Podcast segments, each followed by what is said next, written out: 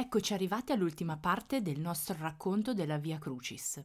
Ti ricordi dove ci eravamo fermati nella storia? Ma prima sigla. Mille ce n'è nel mio cuore di fiabe da narrare. Eravamo rimasti a Maiale che vide la cima del Monte Calvario e le tre croci che si stagliavano contro l'orizzonte. Su due delle croci vide Agnello e Capretto e immaginò quale sarebbe stata la sua fine anche questa volta. Era mezzogiorno e fino alle tre del pomeriggio si fece buio su tutta la terra. Sulle tre croci erano già issati Agnello, Capretto e Maiale e la loro ora era vicina.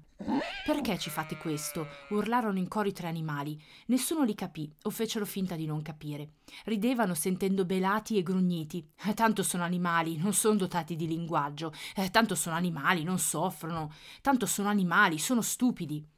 Per fortuna, l'inutile attività umana di misurare costantemente l'intelligenza di altri individui o animali comincia a cedere il passo a una concezione più sensibile, secondo la quale ogni animale è intelligente, quanto necessita per sopravvivere in questo mondo. Con un filo di voce Agnello provò a dire diverso non significa necessariamente inferiore, e dovremmo essere cauti quando confrontiamo l'intelligenza di specie differenti.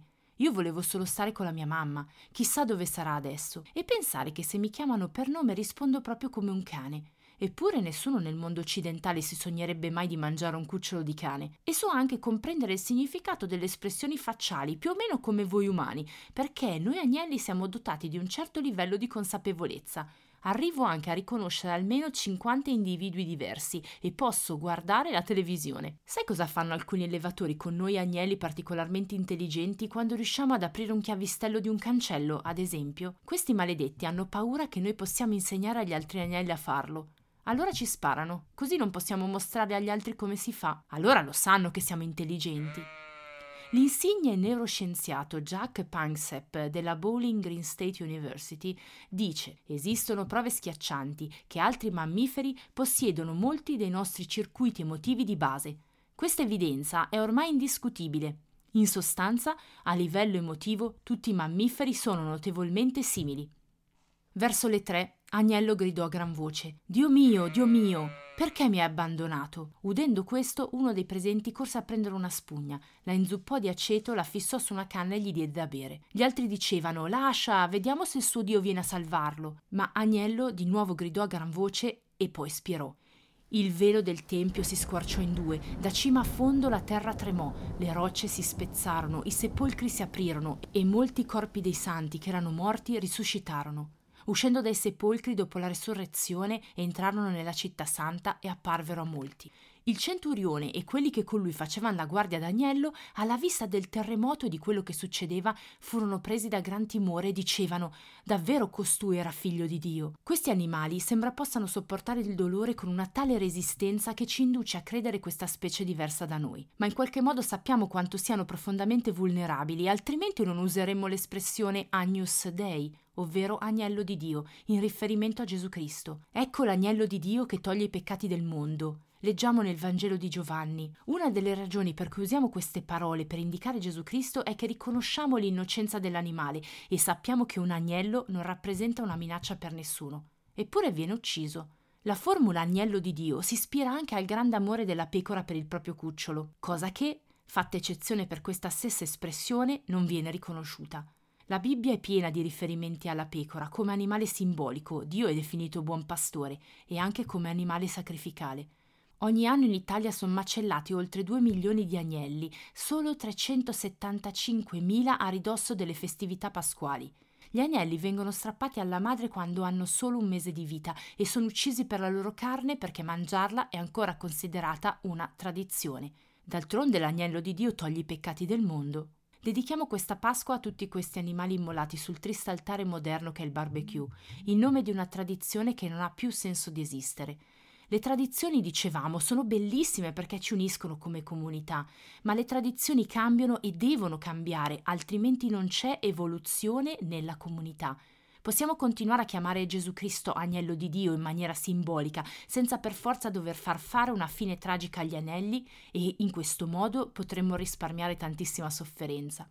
Non è forse arrivato il momento di smetterla di mettere in croce così tanti Cristi? Non abbiamo forse già imparato la lezione del Vangelo? La devastazione naturale e culturale che stiamo vivendo è senza pari, come ci hanno detto gli amici animali di queste storie, ma ci hanno anche ricordato che non tutto è ancora perduto. L'opportunità di invertire la rotta con il nostro atteggiamento nei confronti del pianeta è anche la nostra opportunità in qualità di sapiens di non essere abbandonati a una solitudine di specie.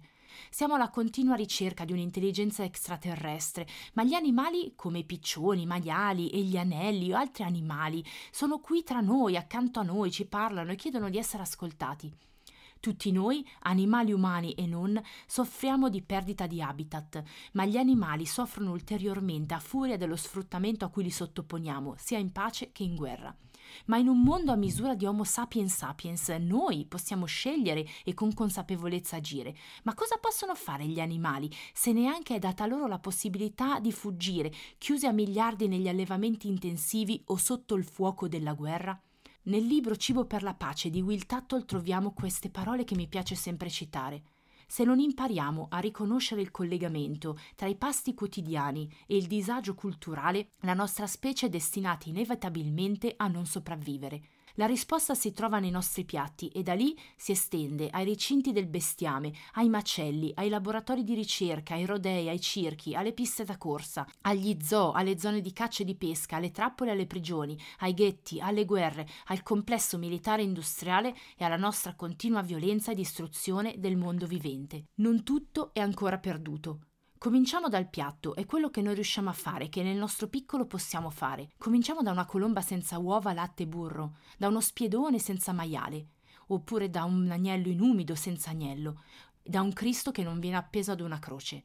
Forse è arrivato il momento di creare nuove narrazioni che devono parlare di nascita e rinascita, non solo per noi ma per tutti gli esseri viventi, per evitare che tutti gli animali vengano messi in croce e che diventino ben presto solo un lontano ricordo. Vogliamo augurarvi una Pasqua di vera pace, che cominci dal vostro piatto e che si espanda come un domino a tutti gli aspetti della vita e della società. Grazie per averci seguito in queste storie pasquali dove insieme abbiamo potuto apprendere un po' di più su quello che è il mondo animale, con la consapevolezza che non smetteremo mai di imparare nozioni nuove su un mondo, ovvero quello animale e vegetale, che è ancora alieno per noi Homo sapiens sapiens. E infine complimenti a tutti voi che avete cucinato con amore e passione i piatti vegani che vi abbiamo proposto nei corsi e che con coraggio li avete proposti ai vostri amici e parenti. Che la rivoluzione vegan sia con noi. Amen. Finisce così, questa favola breve se ne va. Se ne va. Ma aspettate, e un'altra ne avrete. C'era una volta, il cantafiabe dirà, e un'altra favola comincerà.